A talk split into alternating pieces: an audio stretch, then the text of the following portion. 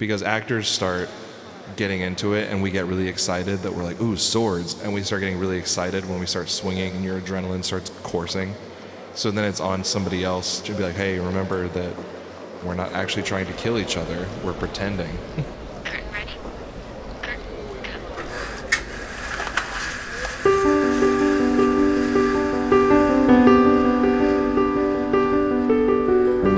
This is the Community of Theater podcast, where we shine a spotlight on the community theaters, the local theaters, the amateur, educational, and outreach theaters, the not for profit theaters of all kinds that stage over 25,000 productions across America every year.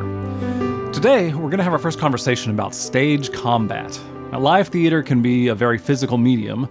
There was a dance number that got out of hand in a production of Seven Brides for Seven Brothers here in Central Texas, maybe a decade back, which, if I recall correctly, resulted in at least a bruised rib and a broken foot. So I have to imagine that the risk goes up considerably when you're simulating actual violence. To get into this today, I'm joined by Nate Nelson, who you might recognize from a previous episode as co founder of the Broke Thespians. Hi, Nate. Hey, Derek, how are you? All right, how about you? I'm pretty good. So, you are a graduate of the Texas State Theater Program, yeah? Yes. And there you took a number of classes on stage combat, or it was involved in it? Yeah, so I took one class that was like the the basic hand to hand class with Toby, and I didn't get to take. He teaches also a sword class. And Is this a- Toby Minor? Toby Minor, yeah, and he also teaches a advanced stage combat, which is more like swords. Mm-hmm. And then he teaches another class that's stick combat. So that's anything from like eskrima, which is like the two sticks, like what Nightwing uses, Yeah. to like bow staffs, to shillelagh, anything that's like non bladed, blunt, like sticks. Okay. I never got to take that one. But then right before COVID happened, he was doing a four week class based around swords on weekends. So we only did single sword, which is like swashbuckling, pirate kind of thing. And then the second two classes would have been uh, broadswords, like big two handed swords.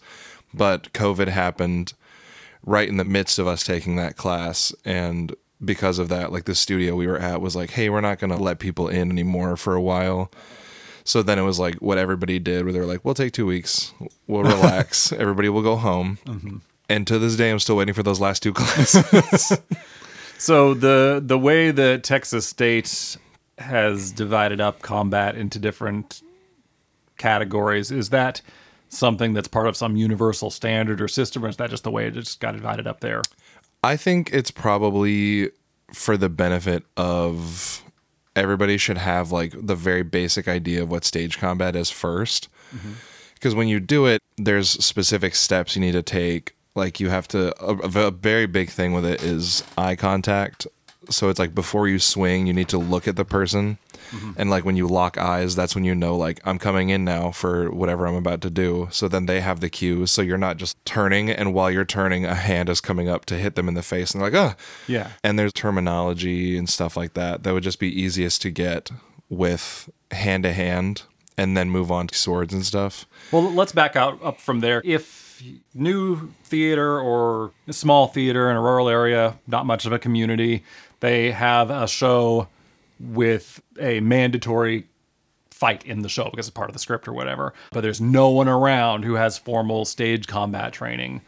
What do you think they should do? Is that the kind of thing where you just cancel the show, or are there kind of basic principles that anyone No. can apply? Yeah, I mean, I think there's basic, very basic. Like you can look up on YouTube because there's a lot of a lot of stage fighting and film fighting is very similar. The only difference is with film you can choose how the audience perceives the violence. With theater, it's a little bit harder because the mm-hmm. audience is set there. And you can't just be like, oh, well, I want him to throw this punch over his right shoulder. So I'm going to turn the camera and have it be where I want it to be. It's like you have to make it work now for an audience that's looking at it Yeah. but I think it's pretty. I mean, anybody that's ever been in a fight can kind of like figure figure it out, kind of, because it's mostly just hitting without hitting, and making it so that the hit is unseen from the audience. So if somebody is going to get punched, then the fist should cross. Like if they're going to get punched in the face, mm-hmm. the fist should cross in front of the face so that the audience sees just a fist going past someone's face. And then if that person reacts, makes a sound, and falls, then the audience optimally can't tell that there was like six inches of space between the hand and the face.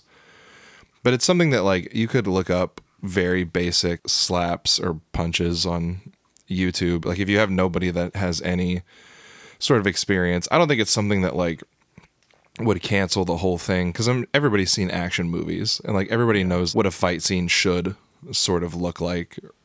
Well, yeah, but it's one thing to know what it should look like versus be able to know how to stage without hurting people. It's true. and that's the that's the whole thing about and this, right? sometimes people just do i've seen productions where there's like a slap or a punch or something Mm-hmm. and the person just goes ah just hit me it's too much work to try and figure out something else Oof. and i was like oh that would not be me No, that not be doesn't. me That sounds like a big ethical gray area at best. oh yeah well and it and then it's like because it happens and and i mean it's all on the person that's getting the hit because if somebody's like it's one slap Mm-hmm. in this one show just do i don't care we don't have to spend time to do anything it's like an actor thing of like it'll help me it'll help me Mm-hmm. get there or whatever but i don't think it's something that should be a point of contention or like something we have to work around. I think if you have nobody that has any stage combat experience, you should not do something like She Kills Monsters or Macbeth, mm-hmm. something that has a lot of sword fighting and like fantasy type stuff that's integral to the plot. yeah.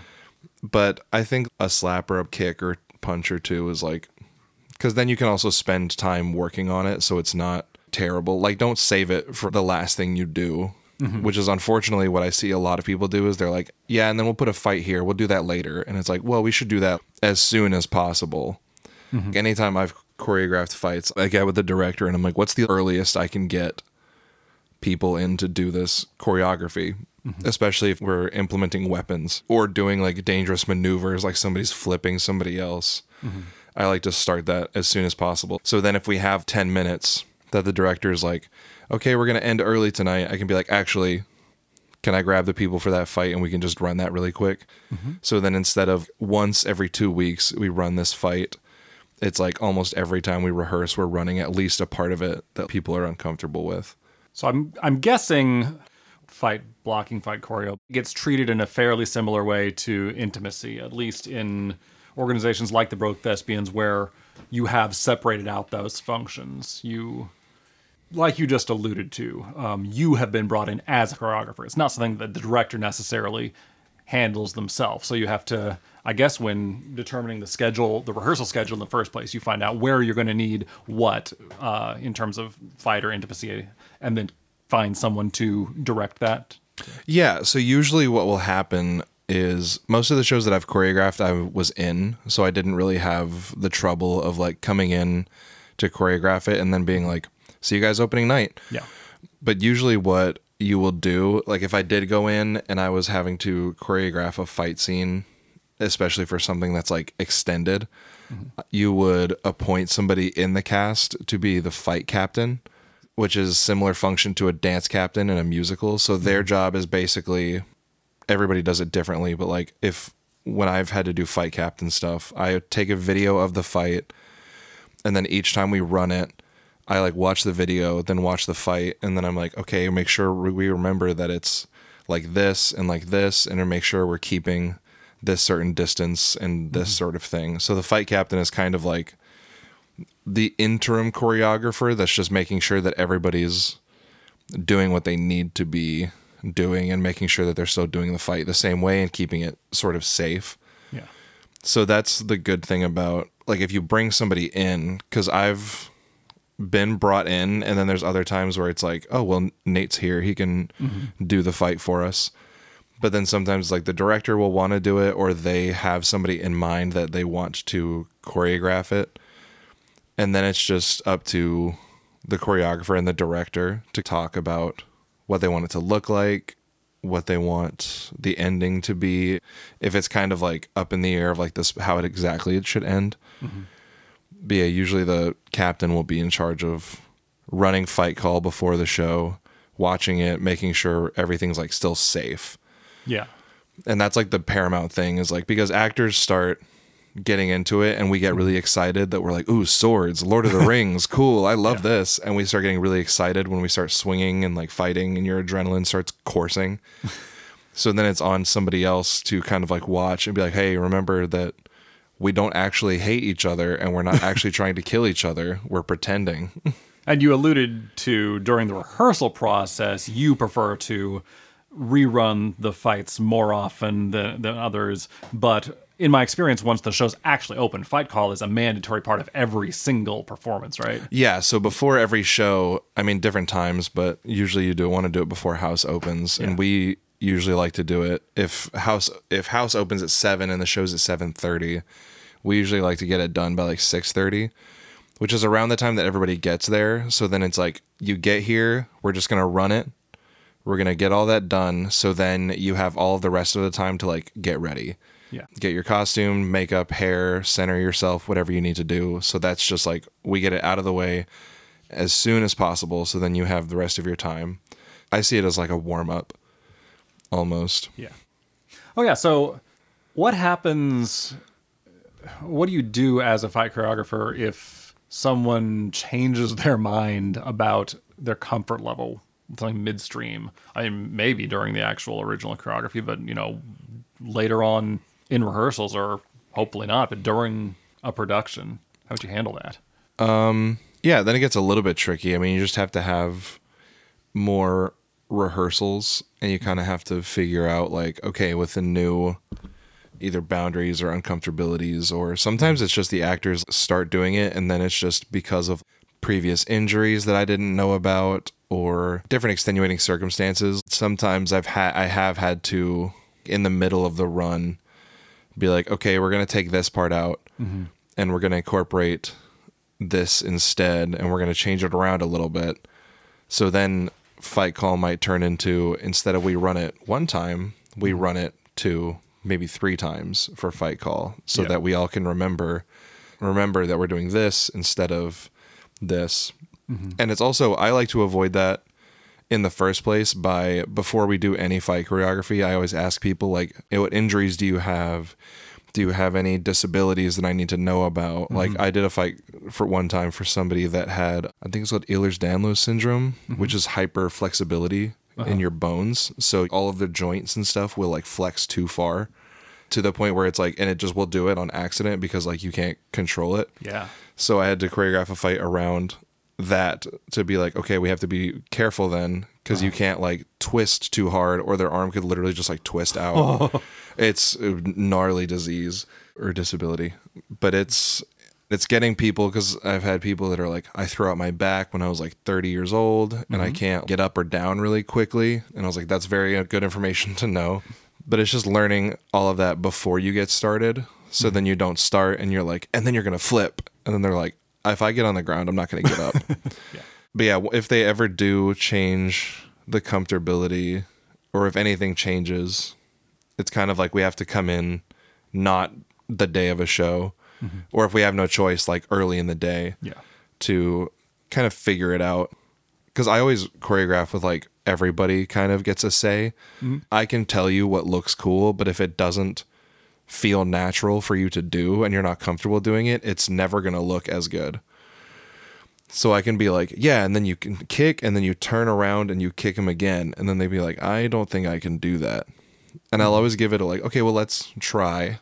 And then if it doesn't work or you don't feel comfortable doing it, we won't do it.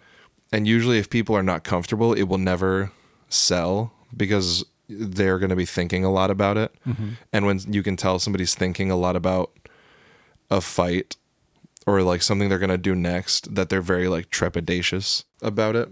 Because I, I did a show, not necessarily uncomfortable, but I did have to change a lot not a lot, but I did a show where at one point one character had to be thrown onto a table, and I think it was the second weekend the table broke when he fell on it during. Thankfully, it was during fight call, so we could like hold and like make sure he was okay. But then they were like, "Well, the table's broken," and that was like during the fight call for a show. So I was like, "Okay, great. We have 30 minutes to figure out how we're gonna fix." Uh-huh.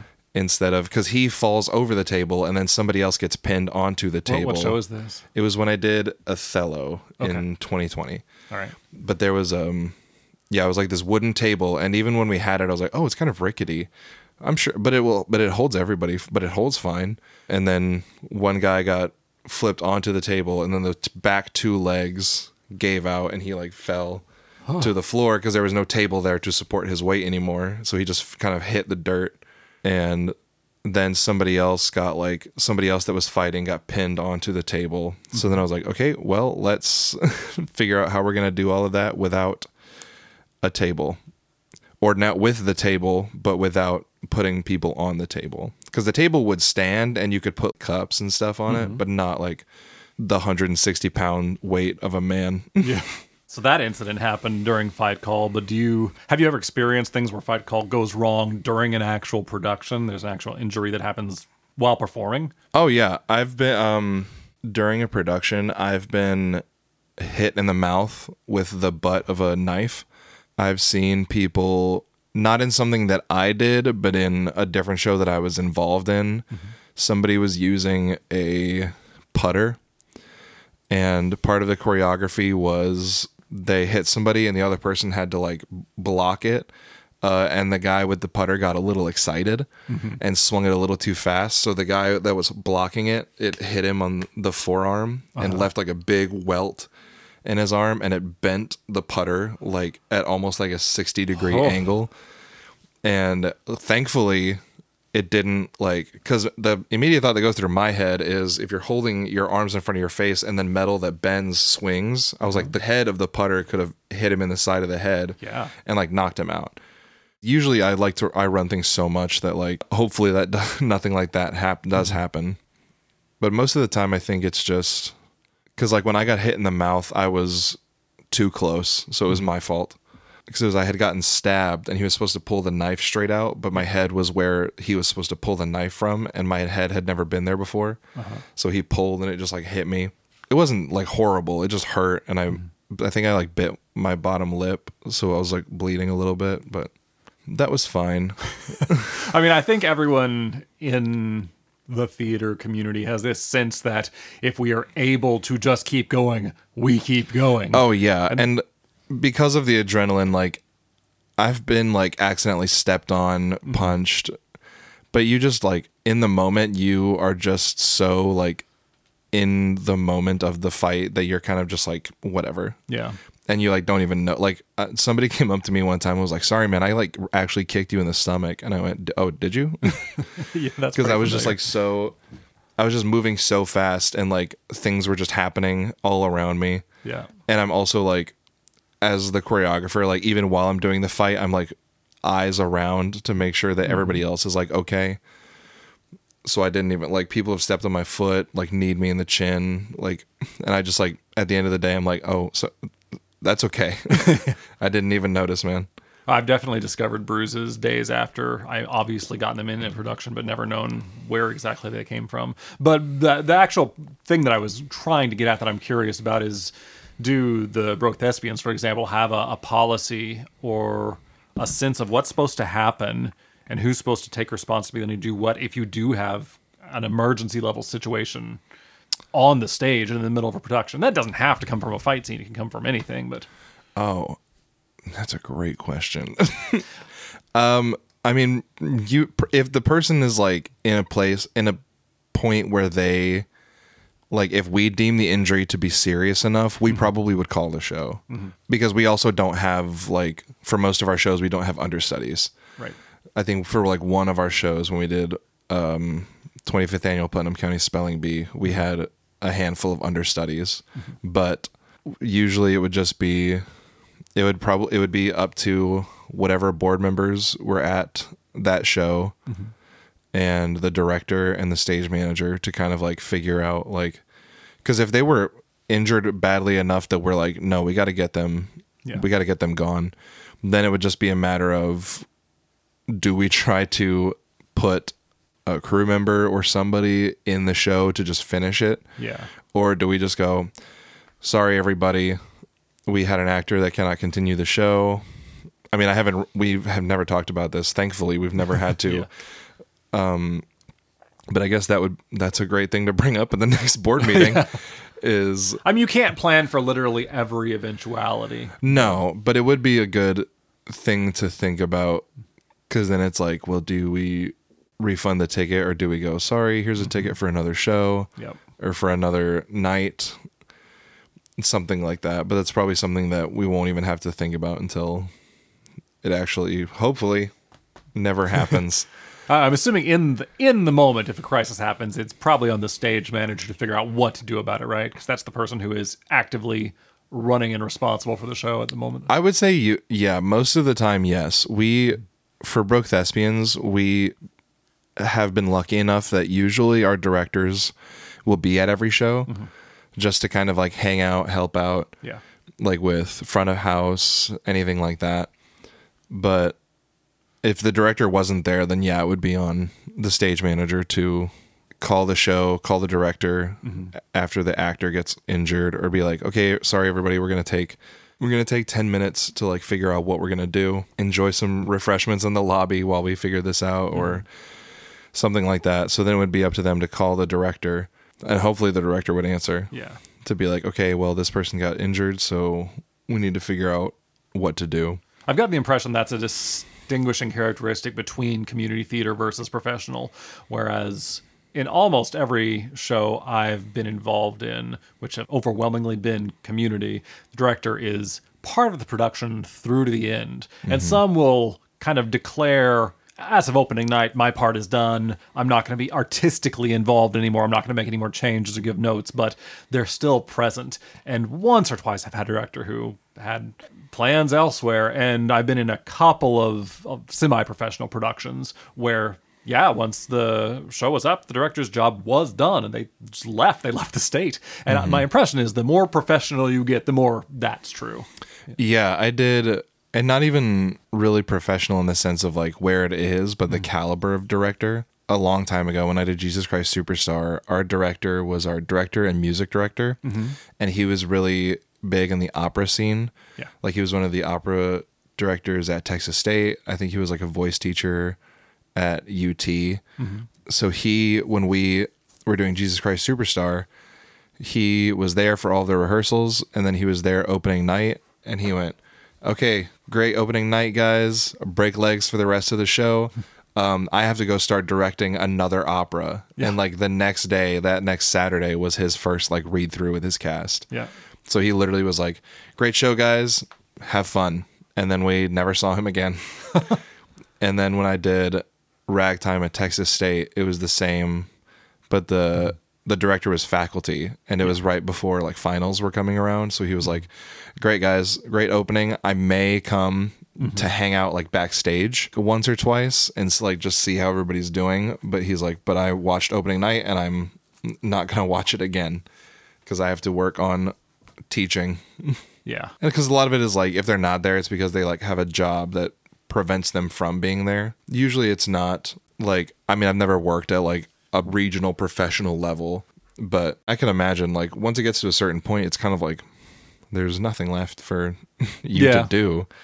Because then it's like at the regional professional levels, there's whole teams of people that are there to like put out fires for you which is great because then as the director you don't have to keep coming back to check in and be like what are we missing do i need to go buy anything from h do i need to run across the street to heb to Very go different buy experience from the, the homegrown community stuff. yeah when i've seen yeah for all of broke thespian shows there's just been a point where like usually we don't make the director do it one of the board members will do it but if the board member is a director they will usually be like okay well we're out of the fake whiskey so i'm going to run across the street to heb to go buy more and then i'll be back in a minute All right, well, we've veered way off topic as as this podcast is wont to do, and I'm not mad about it. But um, I do want to circle back to one more topic related to the stage combat, which is: Are there any common resources or like certification boards or anything people should know about if they need to start researching? Yeah. The main organization is the SAFD, which is the Society of American Fight Directors.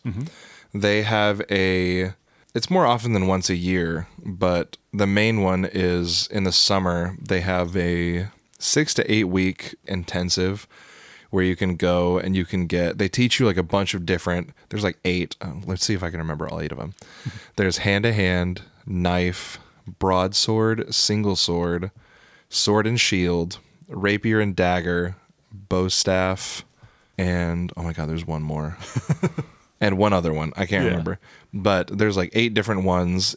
There because there's a beginning one where it just teaches you like the bare minimum of like this is what a stage fight is. And then there's one that's more intermediate so you can get certified to teach up to four of them. And what that means is that in the eyes of usually for like actors equity when they look for fight choreographers that's where they're going to look 1st Uh-huh. is the SAFD website. And that comes up with like I need somebody that can choreograph a broadsword fight.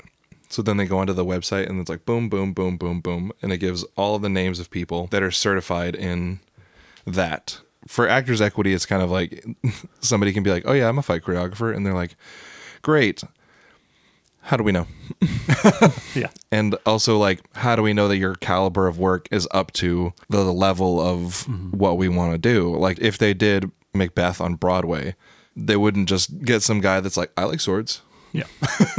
and they'd be like okay well that's cool but we need somebody. It's not only like i'm good at doing it it's mm-hmm. like i am also good at teaching people mm-hmm. who may have never picked up a sword in their life mm-hmm. and in the span of four weeks get them to be the Scottish general that's killed 100s And they have to get them to be at the level of I am so comfortable holding a sword that it is an extension of my body rather than I forget sometimes that I'm holding a three foot extension on my right arm and I'm knocking things over and I'm hitting people with it because mm-hmm. I just am not used to this extension of my body, which is something that people don't think about when they're holding a sword or even if they have a sword at their hip that it's like you now have this three to four foot extension mm-hmm. of yourself that you are not used to having. It's almost like a tail. So it's like you turn and you like slap somebody on the thigh because you turn too fast and your sword's at your hip and you hit them with the sword. Or even when you have it and you're swinging it around is one thing that I really like to work with people on is just getting a sense of like how far is my reach with this sword. Mm-hmm. And swords are different lengths depending on the type of sword you use, but most people have just picked up like Nerf swords mm-hmm. and kind of like the foam ones. And but the ones that I have used are all like real metal swords that are just blunted down mm-hmm. so you can't cut anybody. But with the right amount of force, you definitely could club and or stab somebody. Mm-hmm. Because the point is blunted, but even with a blunted sword It's Still tip, a big metal point. it's still a big metal hard point that would be very it could very easily puncture or do something like that. Yeah. there's back to the resources there's websites you can rent weapons from. I think one of them is called rogue steel that you can go to and they will rent you like for an amount of time mm-hmm. because swords are expensive especially if they're blunted down and specifically designed for combat use. Mm-hmm. Because a lot of swords people will pick up a sword and be like oh this is i can use this to fight. Mm-hmm. And it's like mm, not really because a lot of swords that are made for decorations are made to be very beautiful and that doesn't always mean that they're made to be slammed against other swords Yeah. a lot of swords will if they're not made for simulated combat they could shatter and when metal shatters it sends a lot of metal shards out everywhere very fast so uh, very not good for anybody that's in the area using two swords if they clash and then both break. So it's very important when you're if you do want to go somewhere and buy a stage combat sword mm-hmm. that you're going to a site that sells specifically swords that are designed for stage usage. And it'll mm-hmm. usually be swords that are also designed for you know that they use at like medieval times. A reenactment. and yeah, and like when you go to the Ren Fair and there's the knights jousting and then they start sword fighting, it's like it's the same. They're not using real sharp swords. Mm-hmm. They're using these swords that would be swords, but the blades are all blunted down so you mhm. can't actually cut anybody with it. I use Kult of Athena. That's a website that I have bought one or two swords off of mm-hmm. that I really like and they're really sturdy because even if you are using like blunted swords and you're hitting it against another sword, it's going to get little divots. Even for ones that are like tempered steel that are used to like clang against, even those will like take some chip damage. Yeah. So it's very important to use safe swords. All right. Well, I think that pretty much covers the the topic of the day. So, uh, what shows do you have coming up? We have with Broke Thespians, there's no fights, but there's Willy Wonka. Well, there's kind of a fight. I guess the squirrel scene is it's not really a fight, more of an abduction and People a will murder. have to come and find out themselves. There's a couple of murders, but there's no fights. Oh My. uh, we have Willy Wonka in the summer. And then at the end of the year, we have uh, Lobby Hero being directed by Beth James. But yeah, that should be great. I'm really excited for that one. I love Beth and I love seeing all the shows that she's done. And I can't wait to see. This isn't part of us, but I can't wait to see Nine to Five in the summer that Beth is also directing. That uh, Mitchell, our president, is in, and Derek across from me is also in. yeah, we already had an episode on the uh, the prep for that, and we're going to do a follow up afterwards to talk about all the things that go wrong in the process. So Oh, far, we oh. only have one or two significant items, but they're definitely there. oh yeah. All right. Well, thanks for being here. Thank you for having me. This has been the Community of Theater podcast. I've included the link to the Society of American Fight Directors, SAFD.org, in the show notes. They have a ton of educational and training resources there. Looks like a great starting point for anyone without an expert already available. If you enjoyed this episode, please leave a review in your podcast app. If you have any feedback, please reach out to me at communityoftheater at gmail.com or message the show on Facebook. Thanks for listening, and if you're currently in a production, break a leg.